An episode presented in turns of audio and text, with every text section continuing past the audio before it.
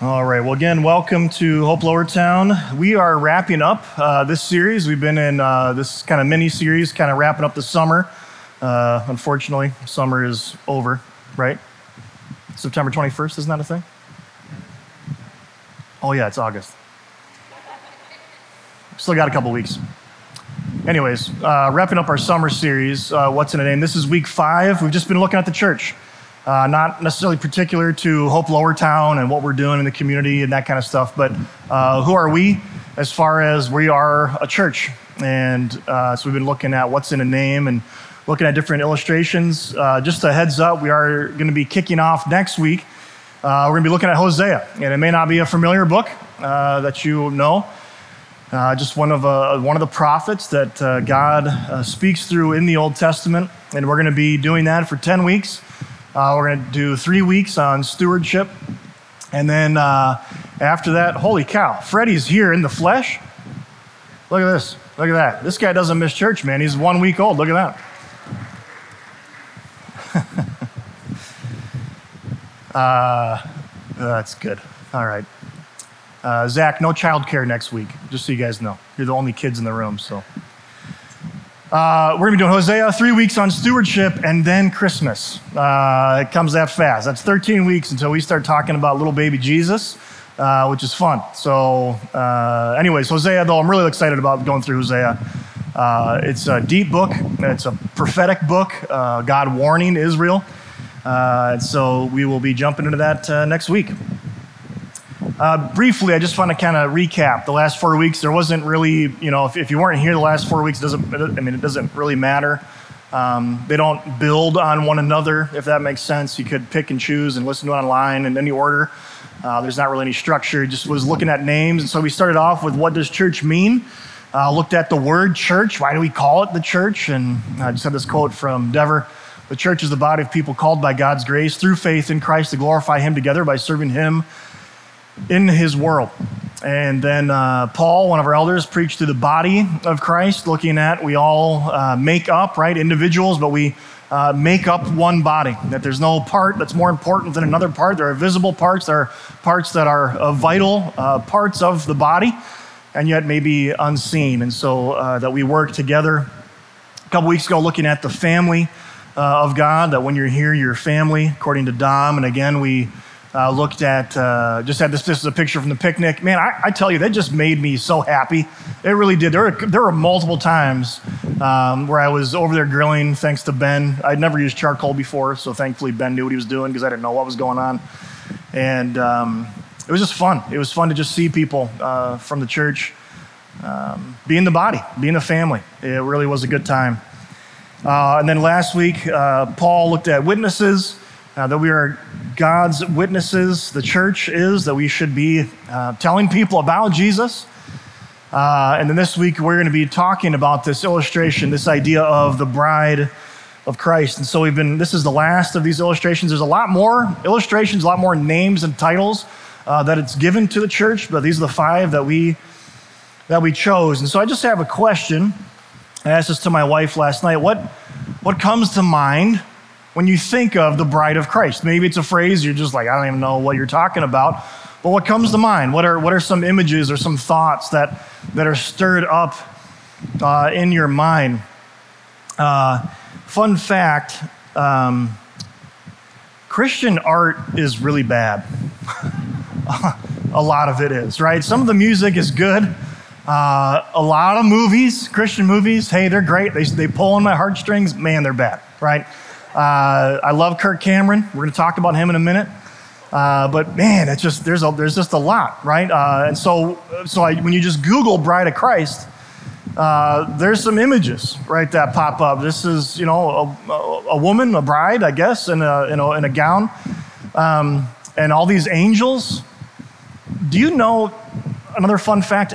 Nowhere in the Bible does it say that angels have wings. Nowhere.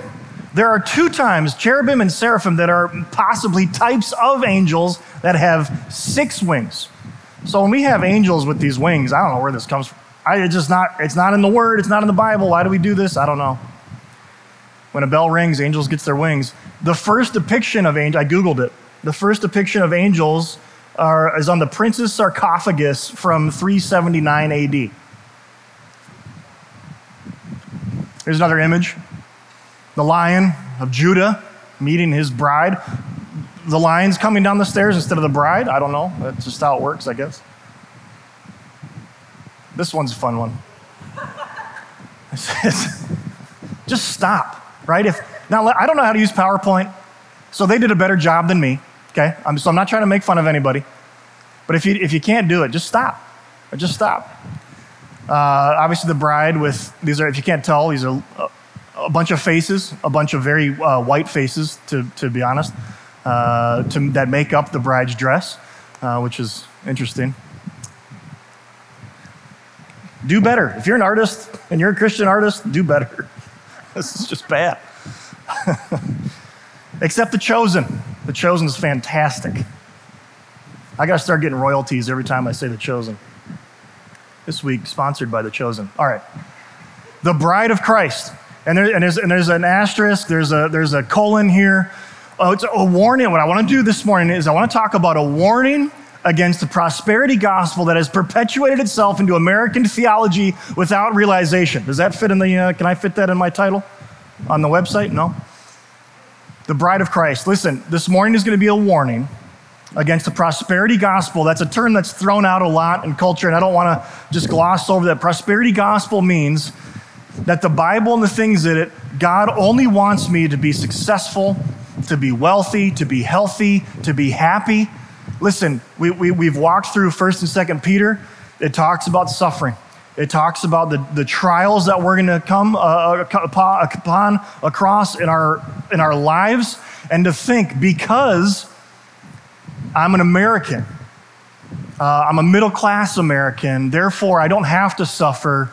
And it's actually perpetuated itself. It's, it's, it's integrated itself into theology, into the pulpits, into the church. This morning, I've had a song. I want to say it was Pink. I want to start a fight. Is that na na na na na na? I want to start. I don't. It's probably a super inappropriate song. It's Pink.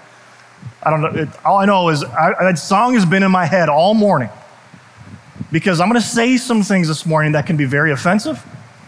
Uh, they are offensive, they just are. Uh, they might upset you.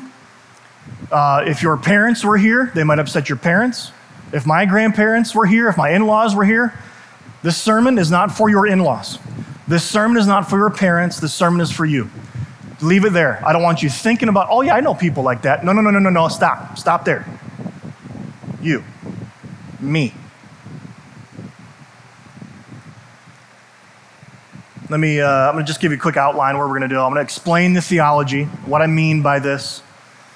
And I want to look at the text. I want to look at the Bible. We're going to walk through this from the Bible. Then I want to challenge our way of thinking about the bride of Christ. When I was initially thinking about this sermon, and I, and I picked this illustration of the bride of Christ, this, it shifted. This week took a wild turn into, I'm, I'm going to I'm gonna upset some people. I'm okay with that. Uh, but I want to talk about the bride of Christ. Uh, so let's do this. Let's look at, I want to explain the theology. I'm going to use a big word here, and it may mean absolutely nothing to you, and yet I think after I explain it, you're going to go, oh, yeah, I've heard about this. I know a little bit about this. And so I want to talk about what's called the history of dispensationalism.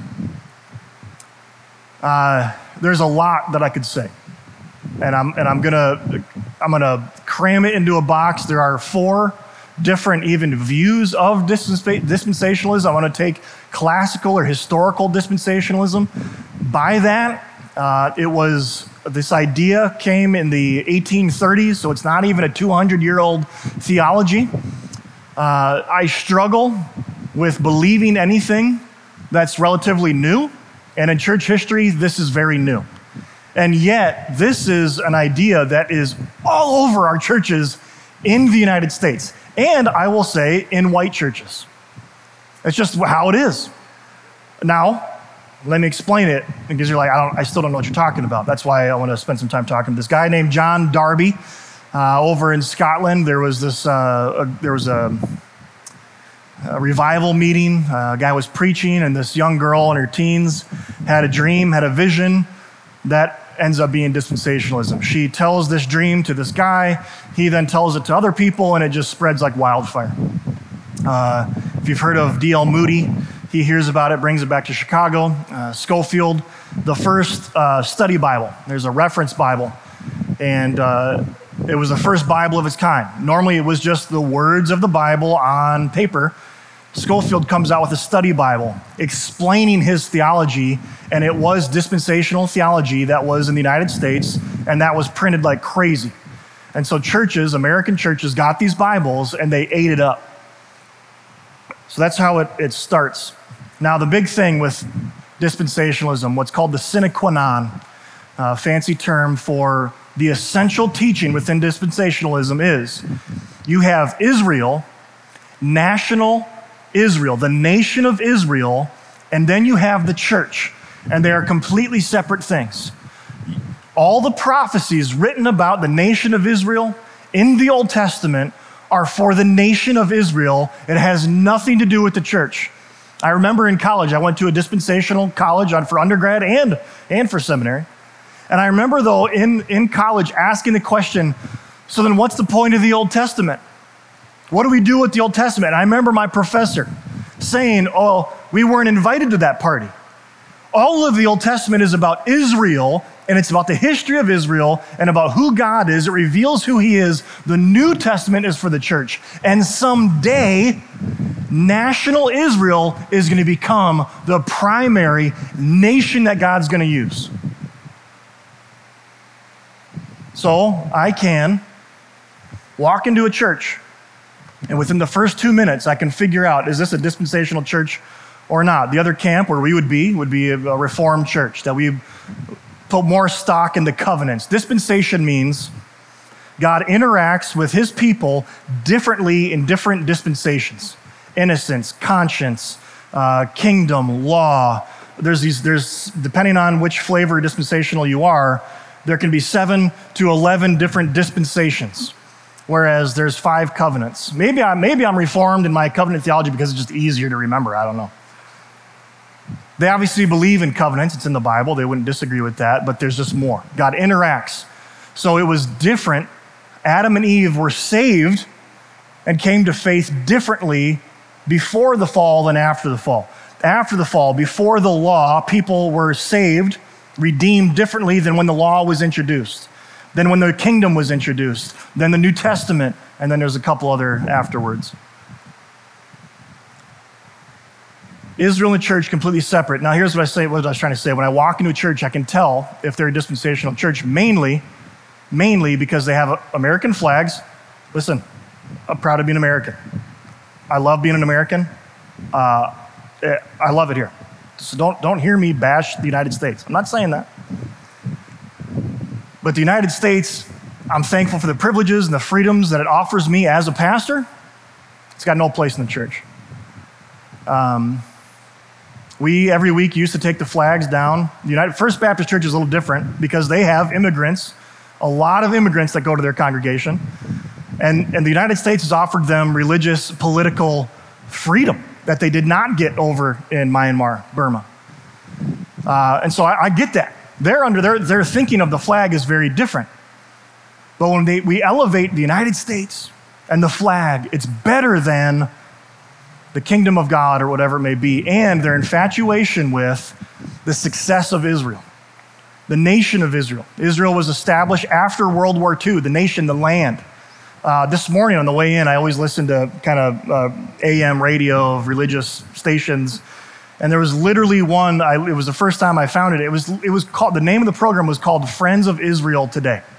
That was the name of the program.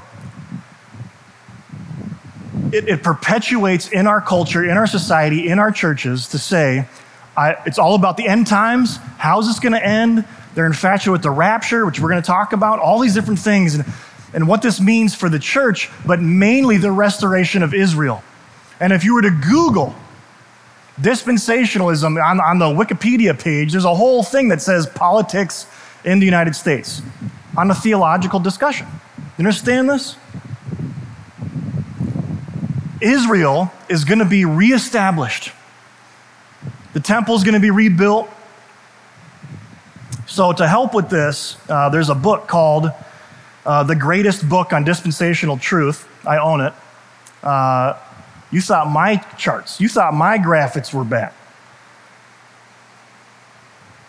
Charts. Lots of them. See, clear as day. Clear as day, right? What's interesting is they would actually say, and I and listen, I said this, okay? Uh, this is the natural, easiest way to read the Bible. No, it's not. It's not. You can't even you can't even see it. It doesn't. This, these images don't make any sense, right? So now, a lot of you, how many of you read or heard of the Left Behind series? Or about half of you. You can't really read it. It's that little small sticker that says more than 63 million copies sold. 63 million. Kirk Cameron made the whole, whole movie series on this, right? What is Left Behind series? It is dispensational theology in fictional, biblical fiction form. And when this caught like wildfire in the United States, again, that's all this is the nation of Israel, the rapture of the church. So let me explain this. This is my graphic. See how much easier, see how much better I am? Here's dispensational theology. Again, this is in a nutshell. Okay, I, we could, I could teach a whole semester long class on this. So I'm doing this in, in 15 minutes here. That you have the nation of Israel, ethnic Israel. If you're a Jew, you're born of a Jew, or you become, you, you merge yourself in, you become part of Israel, the nation of Israel. That's how you get in, that's how you are redeemed. You're part of the camp. And then we have this church age. That was my best uh, try at making parentheses, okay? The church age is called the great parenthesis when it comes to dispensational theology. You have the nation of Israel, the great parenthesis, which is the church age, and then you have the seven years of tribulation. Right at the end of that, though, you have the rapture. Might be familiar with this term, the rapture. The rapture is this idea that Jesus is going to secretly, unknown to anybody at any known time, is going to take everyone who's a believer from the church and snatch them up to heaven for seven years. Well, depending. You could be pre trib, you could be mid trib, you could be pre wrath trib, and you could be post trib. But either way, you're going to be raptured. You're going to be taken out. Why? Because I'm an American and I don't need to suffer. I'm telling you, it's the only logical explanation. I don't want to suffer. Suffering's bad. The tribulation, when I read the book of Revelation, when I read Ezekiel, when I read Daniel, I don't want to be there for that. We got to figure out a way where we're not going to have to be there. Therefore, you get the rapture. I go up, I'm there for seven years, and I come back down. Uh, I couldn't make an infinity sign, so whatever that thing is, that's eternity. That's eternity future. Okay. I couldn't, couldn't figure out how to make an eight sideways. Okay. Okay. All right.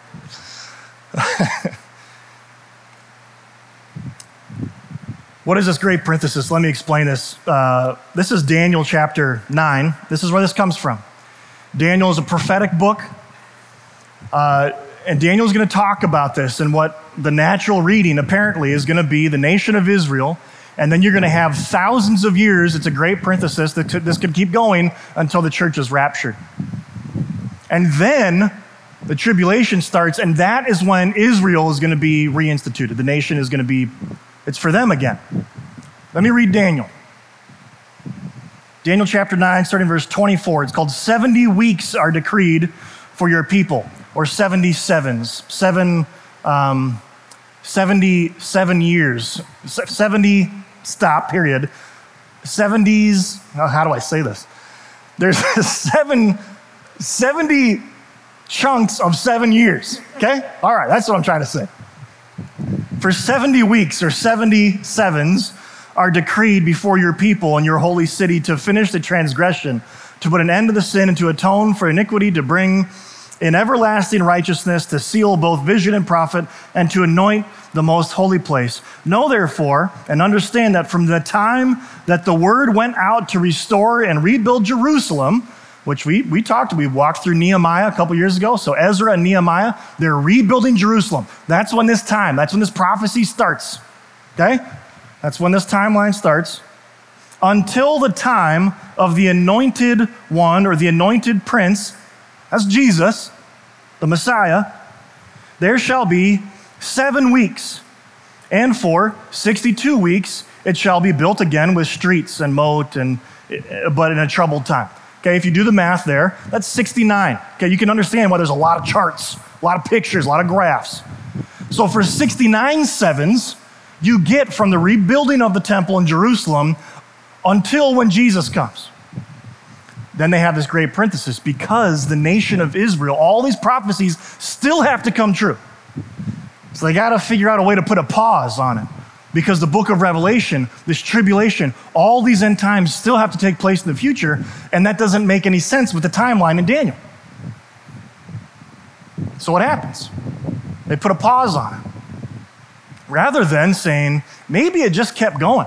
And maybe after the last 70, Jerusalem was destroyed and there was tribulation, and maybe the Apostle John in the book of Revelation is talking about this desolation that took place in 70 AD. The math checks out. My graph's a lot easier. Check this out. This is my graph. You have Israel, and then you have Jesus, and Jesus ascends into heaven. This is not a rapture, and someday he's going to come back down out of heaven but what I want to teach today, when I look at this idea of the bride of Christ, that the bride of Christ isn't a New Testament term that's just for the church. That we have the bride of God, this marriage that happens between God and Israel, and then there's a shift that the church now is grafted in. It's not one or the other. It's not them and us, and someday Israel's going to be restored, and us Gentiles from the church, we're going to be looking in at this party that's going to be happening. We become one united. So that's the, uh, that was it in a nutshell. There's a lot, a whole lot more I could say about that in case you couldn't figure that out. But you're like, I still don't know what you're talking about. That's okay. Let's just get to the bride of Christ. Let's prove it from the text. Israel described as God's bride. I'm just going to read through these. There's a lot, a lot of different verses here. I'm just going to read through them.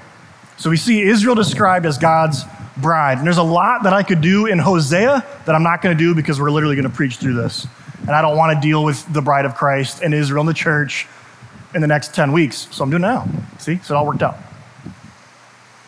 Ezekiel says this I gave you my solemn oath. This is God saying to Israel, I gave you my solemn oath and entered into a covenant with you, declares the sovereign Lord, and you have become mine. I bathed you with water and washed the blood from you and put ointments on you that it's saying to Israel, You are nobody. You were beaten up in the wilderness, and here I am saving you. And I chose you, Israel, to be my bride. I clothed you with an embroidered dress and put sandals of fine leather on you. I dressed you with fine linen and covered you with costly garments. I adorned you, I adorned you with jewelry. I put bracelets on your arms and necklace on your neck. And I put a ring on your nose and earrings in your ears and beautiful crown on your head. So you were adorned with gold and silver. Your clothes were a fine linen and, co- fine linen and costly fabric and embroidered cloth. Your food was honey, olive oil, and the finest flour. You became very beautiful and rose to be a queen. And your fame spread among the nations on account of your beauty, because the splendor I had given you made your beauty perfect, declares the sovereign Lord. That we have this marriage. Again, it's, it's, an, it's an analogy, it's an image. God doesn't have an actual wedding ceremony, right? It's a nation it's hard, right? Then that's when you get weird Christianese images of a bride with a bunch of faces on her dress.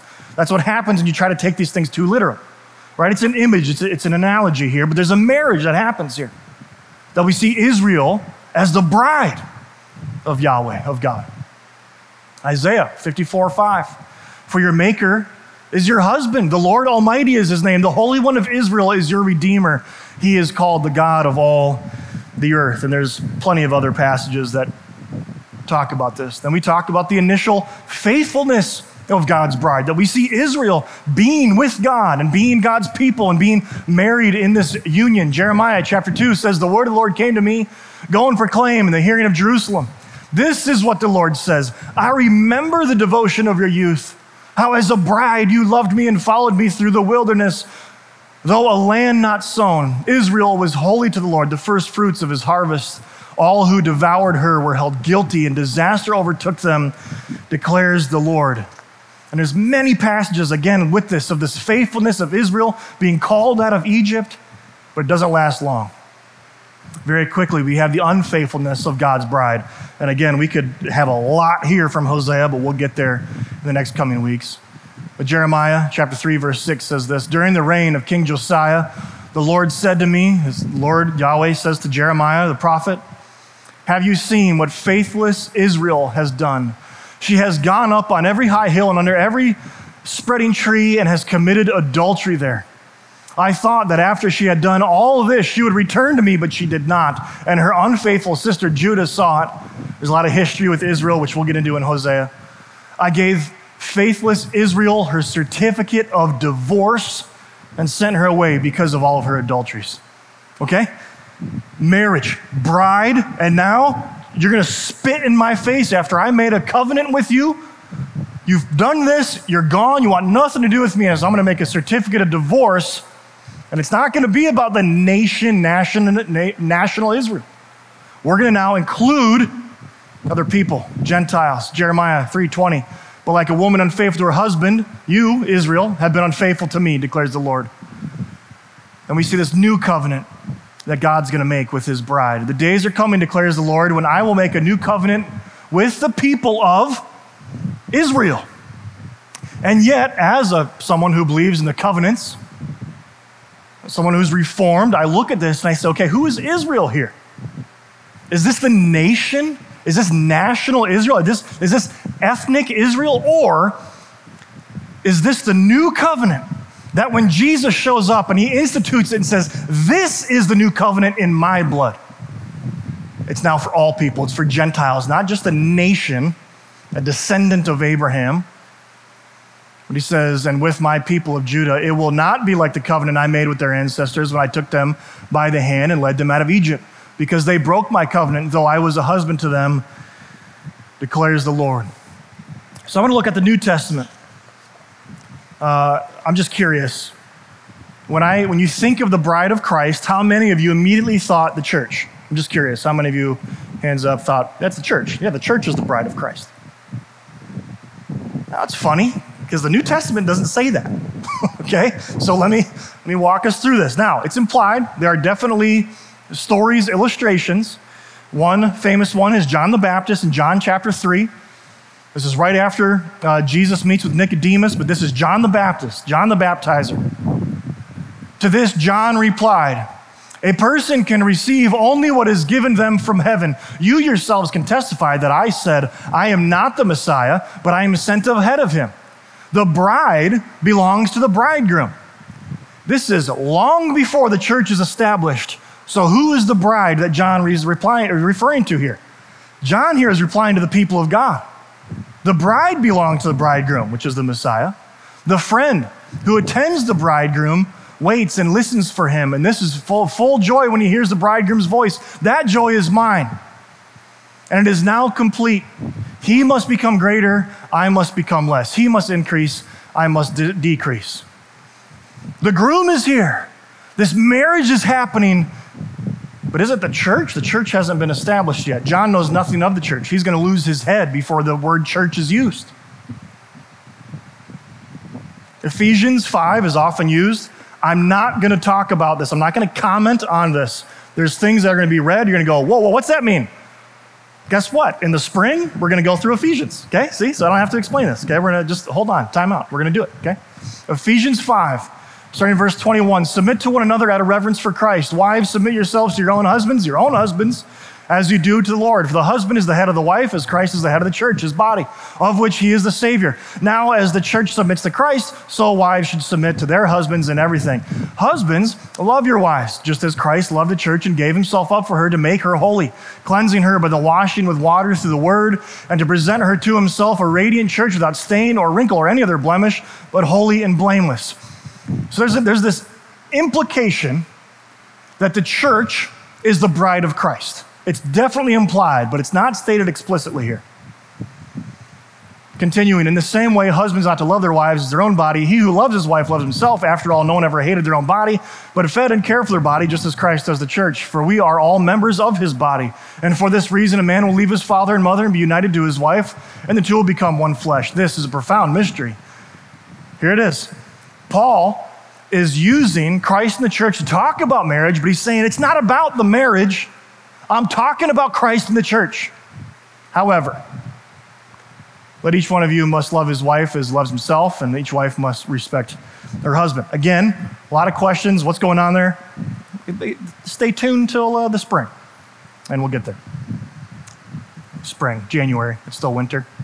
I got my months really goofy this year, this today. It's not, it's not explicit. So let me ask this question then Has Israel been replaced by the church? Within dispensationalism, they have this, they would say, Brian, Pastor Brian, you believe in replacement theology. That you had Israel, national Israel, and you've replaced it with the church. So alt control delete, is that a, still a thing? I don't know if it is. Gone. Israel's gone. It's not about Israel anymore. It's all about the church. But the church, Israel has become the church. The church is Israel. That when I read in the Old Testament Israel, I can also read in the church. When I read in the New Testament church, I can also say Israel. It's replacement theology. So let me ask the question again Has Israel been replaced by the church? All throughout Scripture, we have this idea that you have ethnic Israelites, descendants of Abraham. That's ethnic Israel. But always in the Old Testament, there's this phrase of true Israel, true believers, true followers of Yahweh. That just because I am a descendant of Abraham does not make me part of true Israel.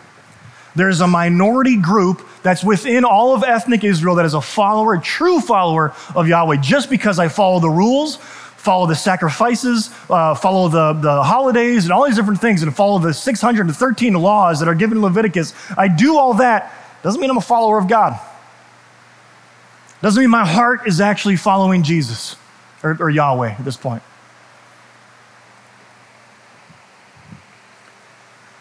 Proof text. Let's prove it. Romans chapter 9, starting at verse 6. It is not as though God, God's word had failed. Okay, so, so the Apostle Paul is talking about Israel and saying, so does that mean it was all just worthless? For not all who are descendants from Israel are Israel. You can't say it any better than that. Just because you're a descendant from Israel makes you Israel. Nor because they are his descendants are they all Abraham's children? On the contrary, it is through Isaac that your offspring will be reckoned. In other words, it is not the children by physical descent who are God's children, but it is the children of the promise who are regarded as Abraham's offspring. If you believe in the promises, you put your faith in the promises of God, that a Messiah is going to happen, a Messiah is going to come to redeem the earth, to take my sins away. I believe in that, I'm saved. I'm redeemed. Not just because I'm some ethnic group. Continuing in Romans chapter 11, I ask then, did God reject his people? By no means. No, God forbid. Me genoito, it's as strong of a phrase as you can do. No, Israel's not abandoned. Paul says, I am an Israelite myself, a descendant of Abraham from the tribe of Benjamin. God did not reject his people from whom he foreknow. Don't you know what the scripture says in the passage about Elijah, how he appealed to God against Israel? Lord, they have killed your prophets and torn down your altars. I am the only one left. They are trying to kill me. This is a prophet saying they're trying to, they're trying to kill me, your prophet, Israel. And what was God's answer to him? I have reserved, I have a remnant for myself, 7,000 who have not bowed the knee to Baal. So, too, at the present time, there is a remnant chosen by grace. And if by grace, then it cannot be based on works. And if it were grace, and if it were, sorry, if it were, comma, grace would no longer be grace. The Apostle Paul makes the exact same analogy of ethnic Israel that I have to be a true follower of Jesus, a true Israelite. It's the same exact thing today that you have the church, people who would claim to be followers of Jesus, people who fill pews, people who take communion, people who take Mass, people who go through all the motions Do they believe? Do they have faith? And are they saved by grace? Ask yourself that question. Am I just simply going through the motions? Am I part of the church? The only time the New Testament where it is explicitly stated about the bride of Christ, I'm going to read it. This is Revelation chapter 21. I remember a quick story. I was in a, I was in a, a Baptist history class at Maranatha Baptist Bible College uh, in Watertown, Wisconsin. And, uh, and I was in this class, and one of my one of my buddies, he was a football player, like a real football player. You know what I mean? Like, uh, like he easily was a D1 athlete, and I was hardly a D3 athlete. and he was sitting next to me, and I and I was the the teacher was talking about the bride of Christ, and I was so excited. I was like, I was like, John, tomorrow in class, I'm gonna I'm gonna make this professor look like an idiot. And John was like, all right. And so John brought his camcorder. Remember those things? so he's actually like videotaping this inter, inter, interchange, right? Interaction with me and the professor. And, uh, and I remember the professor just walked all over me. I looked so dumb and I felt dumb. I was very embarrassed. I don't remember what he said to me, but I remember he shut me down real fast. But this was my point, and I remember bringing up this text. Let me, let me, the only time in Scripture that says, This is the bride of Christ. Let's read it. Revelation 21. One of the seven angels who had seven bowls full of the last seven plagues came and said to me, Again, that might be sound confusing. Someday we'll preach the book of Revelation. This is future. This is all going to happen sometime in the future. Come, I will show you, I will show you the bride. I will show you the wife of the Lamb. There it is. Ready? Here's the bride. And he carried me away into the spirit of a mountain great and high and showed me the holy city, Jerusalem, coming down out of heaven from God. And it shone with the glory of God, and its brilliance was like that a very precious jewel, like jasper, clear as crystal. When I was a dispensationalist a decade ago, I would say the nation of Israel has Jerusalem, earthly Jerusalem. It's going to be rebuilt. This new Jerusalem is the church, it's the bride of Christ, it's the church. Keep reading.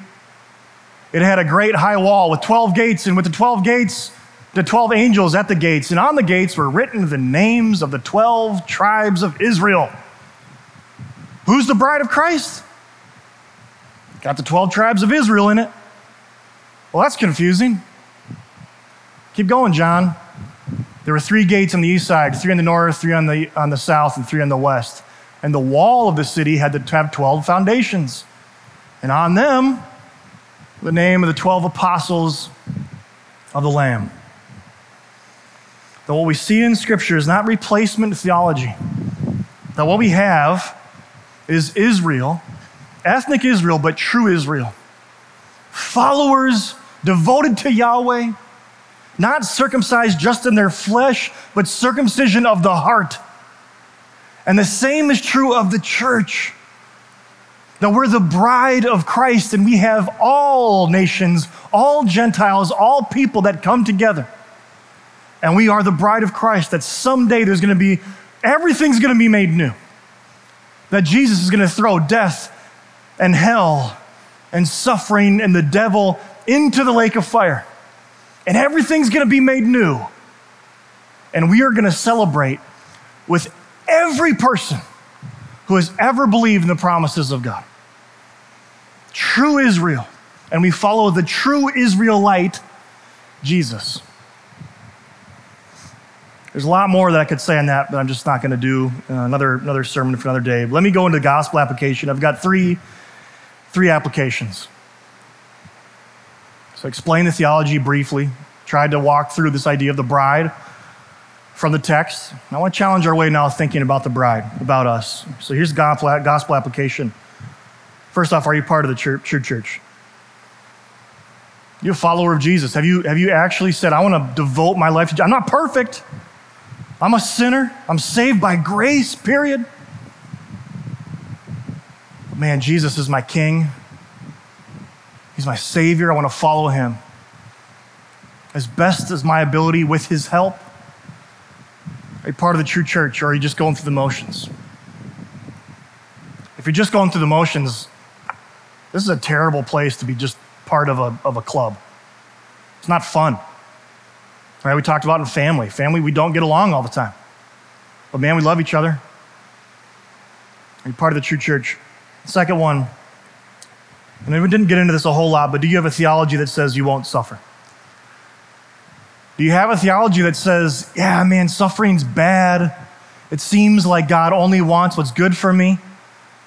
I have a plan to prosper you, to make you successful. Is that about me? Or when I read what happens to the apostles, all the followers of Jesus, they suffer, they're ridiculed. And I think, well, man, because I'm in Jesus, now I don't have to worry about that. It's, it's really bad theology. And to think because I'm an American or to think because whatever, that the United States, man, we're gonna, we're gonna help Israel become this powerhouse. We're gonna, we're gonna help them. If Israel, I, I remember, I remember from the pulpit, not this pulpit, uh, 12 years ago, saying, man, if, if the United States changes our policy with the nation of Israel, I'm moving to Canada. I remember saying that. Why? Because of this doctrine. But even though I'm not in that camp anymore, do I still think this? Do I still think I'm better than somebody else? I deserve better? God loves me more, so therefore, no. It's really bad theology. And then finally, is Jesus enough? I mean that. Is Jesus enough? Do I constantly want more? Do I, do I want better? Do I want more money? Do I want a better job? Do I want a better family? Do I want a better relationship? Do I want a promotion? Do I want fill in the blank? Is Jesus enough? But what I can say, and I, and I say this honestly, unapologetically as we started off. So listen, let me finish before you get really upset with me. Let me finish this phrase. America First policies have no place in the church. Period. Now, you want to have America First politics at home? Go ahead. You want to do that? That's fine. Let's talk about it. We can debate that all day long. That's fine. But if I'm going to put my flag above a Christian flag, you know that's a Christian flag over there? You know? I used to pledge the allegiance every day to the American flag and the Christian flag. How does that work? I don't know. Is Jesus enough? Is it just about making America a Christian nation again? Jesus is not about nationalities. The bride of Christ is all people who put their faith in him. When we talk politics, we can talk politics. Not from here, though. Kingdom of God. Be part of the true church, first and foremost. You have a theology that says you won't suffer, and finally, is Jesus enough? Let me let me pray before we do that, before we close. We're going to have communion. We get to talk about this new covenant that is the blood of Christ, that He institutes, that is about His kingdom come. His will be done on this earth just as it is in heaven.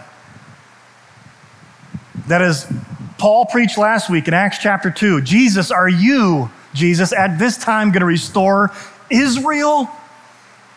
And Jesus says, No, you are going to preach the gospel to the ends of the earth. It's a shift. Is Jesus enough? We're going to have communion. We're going to talk. We're going to, we're going to remember what Jesus did. We're going to break that wafer that represents his body that was broken for us. We're going to drink the juice that represents his blood that was shed for us to pay for my sins. That makes me kingdom minded, Jesus minded. First and foremost. If you're a follower of Jesus, I'd love for you to partake of these elements with us. If you're not, today can be the day. Today can be the day that you become part of the true church. Are you a pew sitter? I don't mean that of, of just I'm just sitting here, I'm going to church, but are you a follower of Jesus? Listen, I was a pew sitter for the majority of my, my Christian life. Until I realized Jesus is enough. I need the gospel. Let me pray. And the team, worship team will come back up, sing a couple songs, and we'll partake of these elements together. Let's pray. Father, I thank you for um, your word. I thank you that as we read it, we can look at this major narrative starting with, as Jesus said, starting with Moses and the prophets, that everything that was said was about me, was about your son, Jesus. That's not about one particular ethnic group, it's not about one particular nation. It is about the kingdom of God that takes place in my soul. So, God, would you help us to be your church, your bride, your body, your family, to be witnesses in this world, to proclaim you who has called us out of darkness and into marvelous light. God, would you help us do that in our own lives, in our own minds, in our own families, and then moving forward? to put you first, put you back on the throne in our hearts. You're always on the throne, but not always in my heart. So, God, would you help me keep you on the throne in my mind and my heart? God, we love you. Pray that you just be honored now as we proclaim truths about who you are, uh, as we worship through song, and as we partake of these elements together. We love you, and it's in your Son, Jesus, that we pray. Amen.